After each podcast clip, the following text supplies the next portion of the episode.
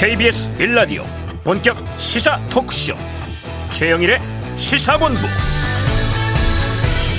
안녕하십니까? 최영일의 시사본부 시작합니다. 자, 이 3월의 첫날은요 매년 3일절이잖아요. 국경일 휴일이니까 이 늘 3월은 둘째 날이 새로운 달의 시작처럼 느껴집니다. 바로 오늘이죠. 각급 학교 입학식과 개학도 오늘부터입니다 자, 그런데 이 봄이 시작되는 달로 새로운 출발을 각오하는 이 춘삼월의 느낌. 자, 이게 104년 전 김인현 독립선언서에도 고스란히 담겨 있더라고요. 자, 이렇게 써 있습니다. 아, 새로운 세상이 눈앞에 펼쳐졌도다. 새봄이 온 세계에 돌아와 만물의 소생을 재촉하는구나. 세계에 새로 바뀐 조류를 탄 우리는 아무 주저할 것도 없으며 아무 거리낄 것도 없도다. 자, 이 당시에 국권을 침탈당한 지 10년째를 겪은 우리 선조들은 이 세계사의 변화를 봄과 함께 느꼈던 것 같습니다. 그리고 일본에게 준엄하지만 점잖게 이 잘못을 바로잡고 진정한 이해와 공감을 바탕으로 사이좋은 새 세상을 여는 것이 서로 화를 쫓고 복을 불러들이는 지름길이 아니겠는가 이렇게 권유를 합니다. 자, 그때조차 바뀌어야 할 것은 우리가 아니고 침략자인 일본이었던 것이죠. 자, 지금 또 태도를 바꿔야 할 존재는 우리일까요? 일본일까요? 자, 이 생각이 많았던 3.1절을 어제로 하고 다시 일상을 열심히 달려야겠습니다. 다만 역사를 잊어서는 안 되겠습니다. 최영일의 시사본부 출발합니다. 네, 1부에서는요. 오늘의 핵심 뉴스를 한입에 정리해드리는 한입 뉴스 기다리고 있고요. 2부는 화제 인터넷 뉴스를 다뤄보는 스트릿 뉴스 파이터 그리고 각설하고 시즌 2까지 만나보도록 하겠습니다. 자, 1부 마지막에 저희가 신청곡을 들려드리고 있습니다. 디저트송. 오늘 꼭 듣고 싶은 노래가 있으시면요. 문자 샵 9730으로 자유롭게 보내주시기 바랍니다. 짧은 문자 50원, 긴 문자 100원이고요. 오늘의 디저트송 선정되신 분께는 치킨 쿠폰 보내드리고 있습니다. 자, 오늘도 많은 참여 부탁드립니다.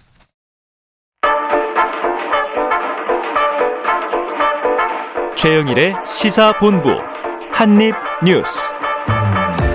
네, 오늘의 핵심 뉴스를 한입에 정리해드립니다. 한입뉴스. 임경빈 시사평론가 박정호 오마이뉴스 기자와 열어보겠습니다. 어서 오십시오. 안녕하세요. 자, 어제 3일절인데도 저희 이사본분 생방송을 했어요. 네. 그래서 이제 간단간단하게 전해드리긴 했지만 사실 어제 이제 기념식 끝난 직후에 방송이 있었던 거고 네. 이 하루가 지나면서 뭐 여러 가지 이제 이야기들이 나옵니다. 자, 먼저 윤석열 대통령의 3.1절 기념사와 관련해서 여러 평가들이 나오고 있는데요. 자, 박 기자님 먼저 정치권 반응부터 정리해 주시죠. 네, 박홍근 민주당 원내대표가 오늘 정책조정회의에서 이렇게 얘기를 했어요. 그러니까 대통령의 3.1절 기념사가 참으로 충격적이다. 음. 그러니까 조선이 식민지가 아, 된, 뭐, 이런 부분들을 얘기하면서, 어, 좀 미래로 나아가자. 그러니까 그 당시에 있었던 상황에 우리가 제대로 대처하지 못한 그런 부분이 있는 게 아니냐. 이런 취지의 얘기를 지적을 한 건데, 특히 이제 이완용의 말과 윤석열 대통령의 이 기념사 이거 비교를 했습니다. 네. 아, 그래서 조선이 식민지가 된 것은 힘이 없었기 때문이며 세계적 대세에 순응하기 위한 유일한 활로였다. 음. 아, 이 얘기가 이완용의 말이고 그리고 우리가 세계사에 제대로 준비하지 못해서 국권을 상실하고 고통받았다. 이건 윤 대통령의 어제 기념사의 일부인데 네. 이완용과 윤석열 대통령의 말 사이에 무슨 차이가 있는지 모르겠다. 음. 이렇게 윤 대통령의 3.1절 기념사를 맹비난했고요. 또 지금 보면은 아 군국주의 침략자에서 일본이 협력적 파트너가 됐다라고 선언했는데 네. 성결 과제를 풀어야 된다 이렇게 박 원내대표가 얘기를 했어요. 그러니까 우리 대법원 강제동원 판결을 부정하고 위안부 피해자들에 대한 사과 배상을 거부하고 있는 일본 어떻게 지금 파트너 얘기할 수가 있느냐 음. 이런 취지의 지적을 했습니다. 아, 반면에 정진석 국민의힘 비대위원장 아, 이 이재명 대표가 어제 대통령의 기념사에 대해서 3.1 운동의 정신을 훼손했다 이렇게 얘기한 것에 대해서 이재명 대표가 다시 죽창을 들고 나섰다 이렇게 아, 지적을 하면서 네. 아니 문재인 정권이 초래한 북핵 안보 위기에 대비하기 위해서 한일 관계 정상화하는 게 어, 뭐가 이렇게 못마땅하냐 이렇게 꼬집었고요. 음. 그다음에 이 회의 이후에 기자들과 만나서도 대통령 워딩 한 토막 한 토막이 옳은 시대 정신을 반영하고 있다. 아, 이거 민주당 반응을 보면 그런 시대착오적인 세계관으로 나라를 어떻게 끌고 가겠다는 건지 측은지심이 든다. 음. 이렇게 얘기하면서 미래를 향해서 나아가야 된다. 이렇게 강조를 했습니다. 네. 자, 지금 여야 정치권 반응 봤는데 이게 또 역사 문제다 보니까 각계 전문가들이 있습니다. 임평로가님, 네. 좀 전문가들의 입장은 어떻게 나오고 있어요? 전문가들의 입장을 좀 한마디로 정리하자면 어, TPO에 안 맞는 기념사였다. 그러니까 아, time place occasion이라고 예. 하죠. 이제 어, 때와 장소와 상황에 음. 맞지 않는 기념사였던 건 아니냐라는 비판적인 의견들이 주류를 이루고 있는 것 같습니다. 음. 뭐 조금 전에 박정우 기자님 소개해 주신 정진석 비대위원장의 발언 같은 경우는 사실 뭐 정 비대위원장은 어 그렇게 얘기할 수밖에 없는 게 본인이 네. 이제 지난해 소위 그 친일 역사 인식 문제 논란을 일으켰을 때 했던 발언의 맥락과 대통령의 어, 발언 맥락이 크게 다르지 않기 때문인데요. 네. 말하자면 어, 조선이 소위 이제 국권을 상실하게 된 것은 어, 조선이 무능하고 부패했고 제대로 하지 못했기 때문이지 음. 일본을 탓할 문제가 아니다. 라는 아, 식의 이제 그런 얘기가 음, 있었죠. 메시지를 이제 지난해 자신의 페이스북에 올렸다가 네네. 이제 한바탕 논란이 된 적이 있는데 음. 어제 윤석열 대통령의 인식도 어떻게 보면 좀 비슷한 맥락이 있습니다. 우리가 세계사에 제대로 준비를 하지 못해서 국권을 상실하고 고통받았다라는 음. 거는 어떻게 보면 일, 일제가 그 당시에 제국주의적, 군국주의적으로 우리를 이제 강제 병탈하고 침략했던 거에 대한 어, 기초적인 인식이 좀 없는 상태로 결국 우리 잘못으로 돌리려는 거 아니냐라는 어떤 비판적인 시각이 국민들 사이에 좀 있는 거고요. 네. 그래서 이제 뭐 어, 김창록 경북대 법학전문대학원 교수 같은 경우는 어, 이 발언이 아베 신조 정권 이후에 일본이 식민 지배의 책임을 전면 부정하는 맥락에서 봤을 때는 자칫하면 윤 대통령 발언이 면접으로 해석될 수도 있다라고 네, 네. 이야기를 하고 있고요. 그러면서 현재의 기시다 후미오 총리 역시 위안부 문제라든지 강제동원 문제를 어, 전면 부정했던 기존의 아베 노선을 계승하고 있다는 차원에서 봤을 때도 음. 우리가 과연 일본과 그 공동의 가치를 지향하는 나라가 됐다라고 평가하는 게 옳으냐 이런 얘기를 했습니다. 그러니까 결국은 일본이 음. 군국주의에서 온전히 벗어났고 우리와 자유의 가치를 공유한다고 하려면 기존의 잘못된 역사관을 반성하고 사과하고 배상하려는 노력이 이제 선도돼야 될 텐데 네. 그게 없이 과연 우리가 어 일본하고 가치를 공유한다는 게 성립이 가능하냐라는 비판인 거고요. 네. 그리고 이제 호사카 유지 어 세종도 교수 같은 경우도 지금 대통령이 말한 게 일본이 그동안 말해왔던 미래지향적인 태도와 일치한다라는 음. 비판을 하고 있습니다. 그러니까 과거사 문제는 그냥 뛰어넘고 미래 이야기만 하자는 일본의 논리가 그대로 담겼다라고 좀 비판을 했습니다. 음. 그리고 뭐 이제 헌법학자들이 비판하는 지점은 3.1운동 정신이 우리의 헌법 전문의 재헌헌법 당시부터 1948년 네네. 이래로 단 한 번도 빠지지 않고 들어갔었던 이유는 음. 3.1운동이라는 이 민족의 독립운동이 우리의 독립 역사의 출발점이자 음. 승리의 역사의 시작점이다. 이런 인식을 우리 민족이 공유하고 있기 때문인데 어떻게 보면 이제 국가가 만들어지는 과정에서의 첫 단추에 대한 해석이 대통령과 좀 엇갈린다. 음. 이거를 이제 패배의 역사, 3.1운동 실패한 어, 독립운동 이렇게 인식하게 되면 헌법 전문을 부정하는 인식으로도 보일 수 있다. 이렇게 또 비판하는 시각들도 있었습니다. 네, 알겠습니다. 자, 그런데 이제 외신을 보면요. 일본 쪽에서도 3.1절 대통령 기념사 뭐 매년 촉각을 곤두 세우는데 네. 자 이번에는 일본 언론 또 일본 정부가 상당히 긍정적인 반응을 보이고 있고 또 나가서 미국 정부도 사실은 환영한다 이런 입장이 나온 것 같습니다. 네, 네드 프라이스 미 국무부 대변인 이 브리핑에서 어떤 얘기를 했냐면 윤 대통령은 한일 양국이 공유하는 가치를 바탕으로 일본과 더 협력적이고 미래지향적인 관계에 대한 비전을 분명히 했는데 네. 우리는 이 비전을 매우 지지한다 음. 이렇게 강조를 했고 또 최근 몇 달간 양국 관계를 개선하기 위한 예, 노력을 하고 있는 윤 대통령과 기시다 일본 총리에게 박수를 보낸다. 음. 우리는 한일 양국이 이제 과거사 이슈를 치유와 화해를 촉진하는 방식으로 해결하기 위해 함께 노력하길 권고해 왔다면서 어, 지금 뭐 윤 대통령의 이 3.1절 기념사에 대해서 굉장한 긍정적인 반응을 내놓고 있는 네. 상황입니다. 아, 결국 한미일 삼국 정상 아, 뭐 아니면 외교장관 회담 이런 것들을 언급하면서 계속 삼국이 협력을 해 나가야 된다 이런 입장이 미국에서 나왔었는데요. 음. 그 입장을 계속 견제하고 있다 이렇게 볼 수가 있겠고요. 아무래도 미국 이제 국익 입장에서도 한미일이 특히 이제 일본과 한국, 한국과 일본이 좀 가깝게 지내는 게 좋겠다. 이거는 뭐 박근혜 정부 시절에서도 미국에서 주장했던 바거든요. 네. 그래서 아, 위안 문제 합의 문제도 이제 나오면서 뭐 시끄러웠던 그런 부분이 있는데요. 미국은 어제 긍정적인 평가를 했고 일본 언론도 오늘 이제 보니까 어 일본 정부의 강제징용 문제 해결에 적극적으로 임해달라 이렇게 음. 주문했어요. 네. 그러니까 우리 이제 윤석열 대통령이 이렇게 과거가 아니라 미래를 향해서 나아가자고 얘기를 하고 있는데 일본 정부 뭐 하냐. 음. 이 문제 이제 해결하고 가자. 미래로 가자. 이렇게 오히려 일본 정부의 변화를 촉구하는 모습을 일본 언론을 통해서 볼 수가 있었습니다. 어, 그러니까 한국 정부의 노력에 좀 부응해라. 그렇습니다. 호응해라. 이런 의미가 되겠네요. 네.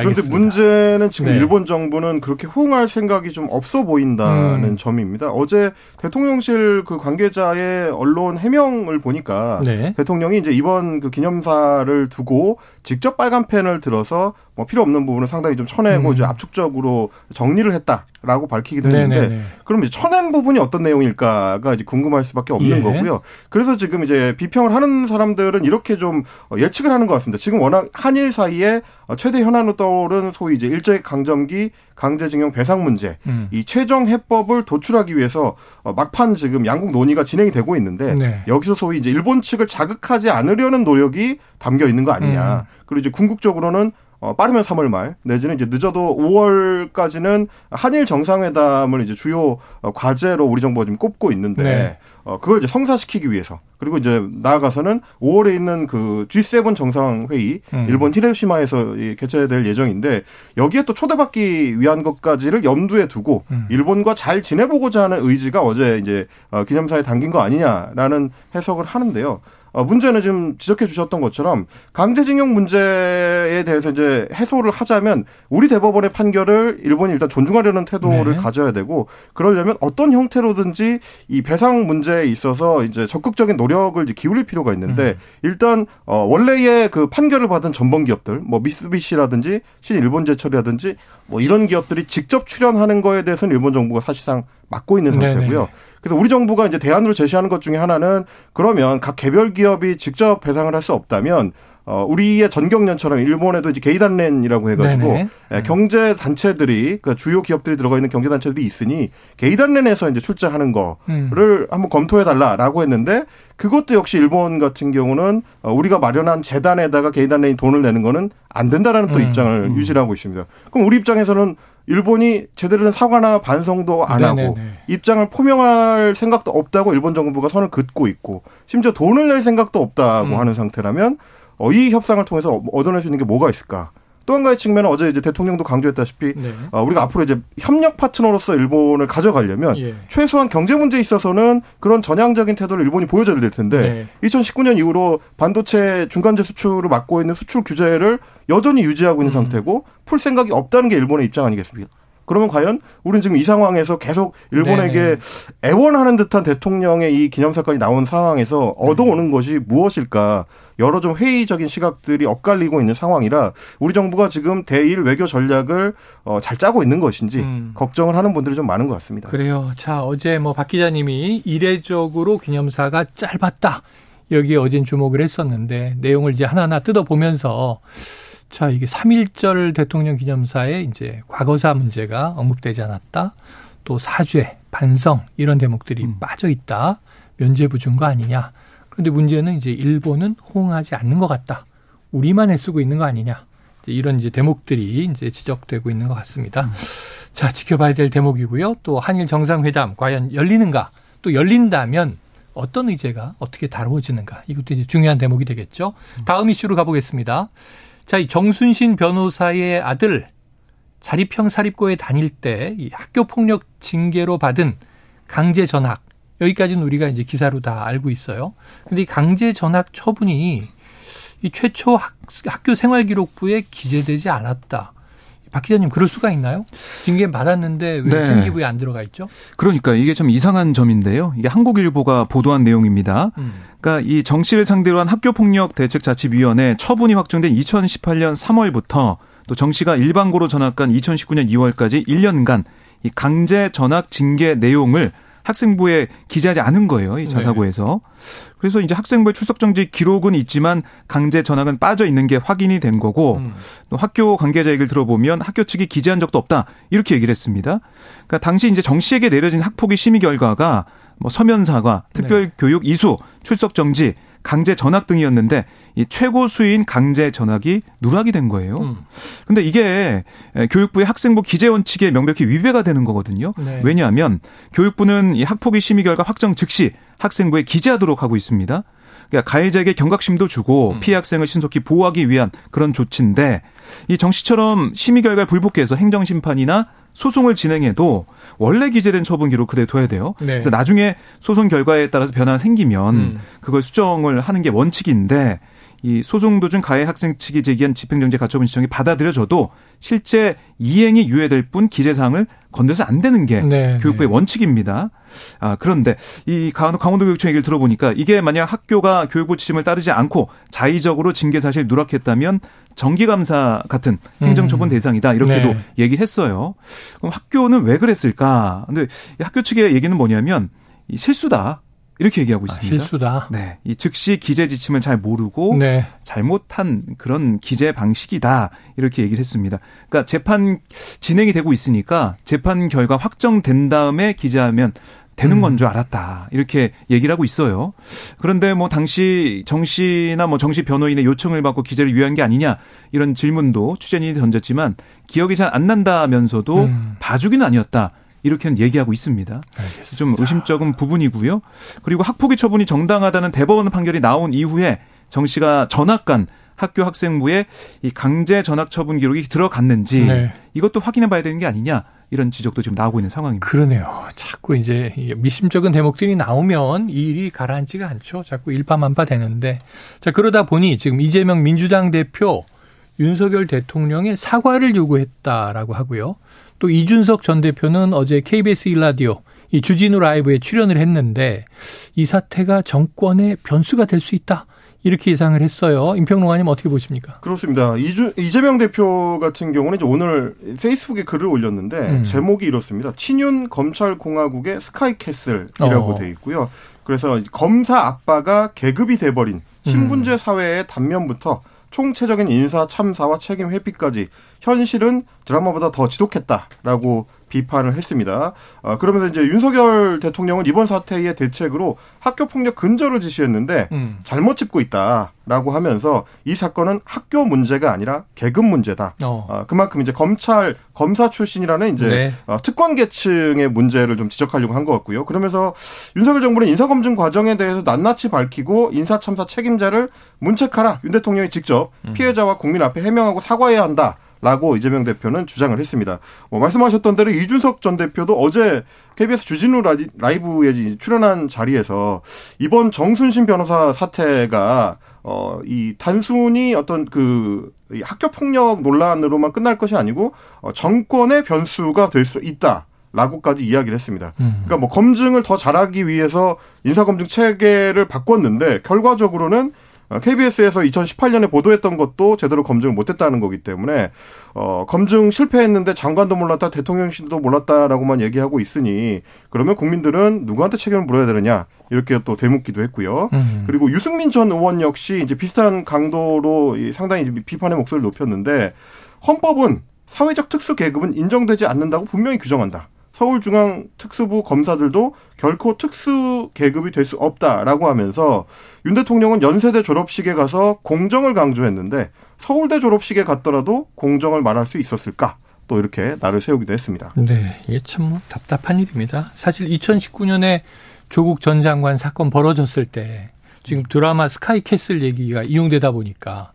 그때 지금의 이제 여권에서는 또 조국 castle 아니냐 이렇게 비판을 했었잖아요. 음. 근데 이게 지금 또 이제 부메랑으로 날아와서 이젠 그럼 정순신 캐슬이 되는 것이냐 또는 이게 이게 어찌 보면 기득권 카르텔 캐슬이죠. 그렇죠. 그래서 이게 하나하나 개별 사안이 아니라 이게 하나의 제도적인 사회적인 그러한 좀 변화를 만들어내야 되는데 어쩌면 이렇게 때렸다가 맞았다가 주고받는지 참 답답함이 있습니다. 자, 지금 이 점심시간 교통 상황을 좀 알아보고 다음 이슈로 이어가도록 하겠습니다. 교통정보센터의 이승미 리포터 나와주세요. 네, 이 시각 교통 상황입니다. 논산 천안고속도로 천안 방향으로 천안 분기점 1차로에서 수용차 관련 추돌 사고를 처리하고 있습니다. 사고 여파가 늘고 있는데요. 남천안 나들목에서 천안 분기점 쪽으로 2km 구간 정체입니다. 논산 방향으로는 남풍세에서 차량 터널까지 밀리고 있고요. 제2경인 고속도로 성남 방향으로 남동 부근에 고장난 차가 있습니다. 1km 구간 이 여파로 정체되고요. 경부고속도로 서울 방향으로는 서초 나들 골목에서 4차로 막고 작업이 계속되고 있습니다. 양재에서 서초까지 밀리고요. 부산 방향은 한남에서 서초까지, 신갈에서 수원까지 정체입니다. 영동고속도로 강릉 방향으로 서창 부근 막힙니다. 둔대분기점에서 부곡까지도 정체 여전하고요. 이후 용인 일대 정체는 풀렸습니다.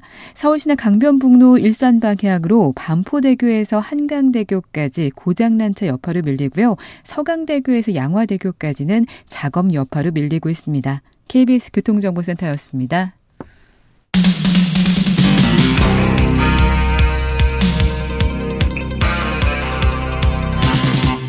최영일의 시사본부. 네, 다음 이슈는 다가오는 38 국민의힘 전당대회입니다. 3월 8일, 그 다음 주입니다. 자, 이제 막바지로 접어드는 것이죠. 자, 박 기자님 오늘 네. 수도권에서 마지막 합동 연설회가 있는 거죠. 그렇습니다. 오늘 오후 2시에 이 경기도 이제 고양시에서 열리는 서울, 경기, 인천 합동 연설에 음. 마지막 연설이기 때문에 또 어떤 메시지 낼지 주목이 되는데요. 특히 이제 선거인단 비중이 수도권이 제일 높아요. 37.79%입니다. 네. 그러니까 대구 경북이 21%였는데 높은 수도권의 이 표심을 그러니까 당원들의 이 마음을 어떻게 사로잡을지 봐야 될 것 같고 오늘도 뭐 똑같습니다. 당 대표 후보는 이 7분씩 8명의 최고위원 후보들과 4명의 청년 최고 후보들은 각각 5분씩 정견 네. 발표를 하는데요. 이게 합동연설에 오늘 있고 내일 마지막 당권주자들 TV 토론이 있어요. 네네. 그다음에 주말 이제 바로 어 4일부터 7일까지 선거인단 모바일 투표, LS 투표가 진행이 되거든요. 음. 그러니까 이걸 이틀 앞두고 열리는 마지막 합동 연설인 만큼 후보들 정말 모든 것을 다 아, 짜내서 오늘 연설에 나서지 않을까 싶습니다. 자, 그동안 좀 이 안철수 후보 한때 양강구도의 후보였는데 네. 몸을 낮추고 또 발언도 자제하고 그러다 보니까 이제 존재감이 자꾸 떨어지고 있다. 음. 지지율이 지금 이제 김기현 후보 쪽으로 쏠리고 있다. 이제 이런 분석 진단이 계속 나왔는데 음. 지금 이제 다시 대통령실과 각을 세우는 모습이에요. 그렇습니다. 지금 후보 후보별 전략을 한번 정리해 주시죠. 네, 안철수 후보가 이제 어제 경북 포항 그리고 경남 창원에서 당원들을 만났는데 그 네. 자리에서 좀 강도 높은 이야기들을 많이 쏟아냈습니다. 어. 어, 김기현 후보가 나경원 전 의원, 윤상현 의원과 연대한다고 얘기했지만 이거는 공갈 연대다라고 네. 얘기를 하면서 나 전 의원 지지자들은 어, 나 전 의원을 억지로 끌고 나온 것처럼 보일 것이다. 이제 엊그제 그 전당대회 현장에서 음. 연설의 현장에서 이제 나 전 의원하고 이제 함께하는 모습을 보였던 네. 게 오히려 이제 나쁘게 볼 거다라고 지적을 했고요. 그리고 이제 윤상현 의원 같은 경우는 지금 중립을 표방하고 있는데 어, 김기현 후보가 계속 김윤 연대라면서 서로 연대했다는 점을 이제 팔고 있다. 음. 이렇게 또 공격을 하기도 했습니다. 그리고 페이스북에는 뭐 대통령실까지 이제 거론을 했습니다. 대통령실, 비대위, 선관위 모두 공정하지 않다고 느끼는 거는 저만의 피해 의식인가라고 음. 하면서 권력의 단맛을 독점하려는 몇몇 사람의 탐욕 때문에 총선 승리가 위태로워지는 것이 우려스러울 따름이다 이렇게 적었습니다. 네. 뭐 아시다시피 이제 이 지난달에 뭐 여러 이제 혼란 끝에 어, 대통령실 정무수석이 직접 나서 가지고 음. 어, 안철수 후보를 향해서 아무 말도 하지 않으면 네. 아무 일도 없을 그랬죠. 것이다. 뭐 사실상 이제 이 겁박에 가까운 이제 발언을 했을 때 그 뒤에도 안철수 후보가 별다른 반응이 없거나 음. 오히려 이제 유난연대 같은 표현을 사용하지 않겠다. 라고 이야기를 하는 바람에 안철수 후보가 이제 후퇴한 거 아니냐, 입장을 제대로 밝히지 못하는 거 아니냐라는 얘기가 많이 나왔는데 네. 막판에 가서 어, 어떻게 보면 좀 급발진을 하는 것 같은 그런 모습을 보이고 있어서요. 어. 당내에서도 전략 변화냐, 이제 마지막에라도 조금 더 이제 지지율을 끌어올리기 위해서 각을 세우고 있는 거냐라는 어, 분석들이 나오고 있습니다.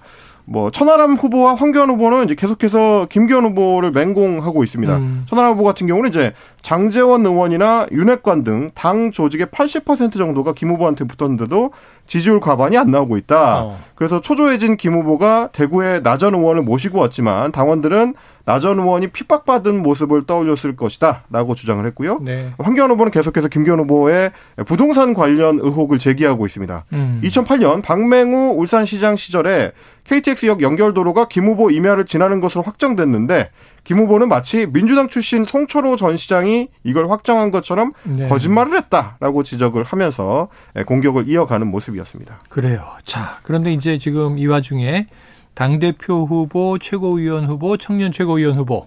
그래서 지금 이준석계 4명이 천아용인 이렇게 이름을 따서 움직이고 있잖아요. 네. 근데 이 중에 이제 청년 최고위원 후보입니다. 이기인 후보. 자, 장해찬 후보를 당 중앙윤리위원회 제소하겠다. 이거 무슨 얘기입니까? 그러니까 이게 이번에 이제 논란이 됐던 음. 장해찬 후보가 과거에 썼던 웹소설, 아, 웹소설 그 내용을 가지고 윤리에 제소하겠다 이렇게 네네. 얘기를 한 건데요. 의혹만으로도 징계 절차에 착수했던 우리 당 윤리위가 아. 과연 의혹을 넘어서 실체화된 이 문제를 네네. 어떻게 보고 있을지 궁금하다. 아, 윤리의 그 잣대가 윤핵관, 그러니까 윤석열 대통령 핵심 관계자에게 어떻게 적용되는지 지켜보겠다. 이렇게 음. SNS에 글을 적었는데 그러니까 의혹만으로 징계 절차 착수. 뭐 이 말은 이준석 전 대표가 바로 떠오르죠. 네, 그렇죠. 그러니까 이 전 대표에 대해 성상납 및 증거인멸 교사 의혹으로 이 중징계, 그러니까 당원권 정지한 점을 지적한 걸로 풀이가 되고요. 특히 또 이기인 후보가 장해찬 후보의 소설에 대해서 이 해당 소설에서 언급된 연예인들의 이름을 어, 수정했다 논란이 음, 수정이 됐는데 어, 판타지 소설 내용으로 문제에 왜 삼냐 이렇게 얘기했던 어. 장 후보가 왜 수정했냐 이렇게 꼬집기도 했고요. 아, 여기에 대해서 장해찬 후보도 반박을 했는데 선거에서 정당하게 이길 자신이 없으니까 아바타 시켜서 윤리 제소한다. 음. 아, 그렇게 윤리 그 아바타 시켜서 하지 말고 아, 이 이준석 전 대표가 직접 장 후보를 고소하길 바란다. 이렇게 이준석 전 대표를 겨냥했어요. 네. 그랬더니 뭐 이준석 어, 전 대표가 아, 뭐 계속해서 장해찬 후보를 향해서 여러 가지 뭐 견제구를 또 SNS에 날리고 있는데요. 네네. 막판으로 갈 때까지 계속해서 이 이준석 전 대표와 장혜찬 후보가 오히려 대리전을 펼치고 있는 듯한 네. 그런 모습이 연출이 되고 있습니다. 그렇도 오늘 이긴 후보 쪽에서 음. 장혜찬 후보 이제 새로운 의혹을 제기를 했는데요. 아, 그래요? 그런 장해, 게 있어요? 그렇습니다. 장혜찬 후보가 이제 과거에 한 10여 년 전쯤 됩니다. 2010년 13년 경쯤에 어, SNS 그룹을 만들었는데 음. 그게 이제 소위 드래그 레이싱 모임이라고 해서 네네. 400m 단거리 고속 경주를 하는 자동차로 자동차로 예, 팀이에요. 근데 이제 이게 굉장히 좀 불법과 탈법의 경계선에 있는 아. 예, 모임들이 많기 때문에 네네. 이 혹시 이제 도로교통법을 위반하거나 위협 운전을 하거나 이제 난폭 운전을 하는 그런 그 모임이었던 게 아니냐라는 네네. 의혹을 지금 어, 이준석 전 대표계 쪽에서 지금 제기를 하고 있는 건데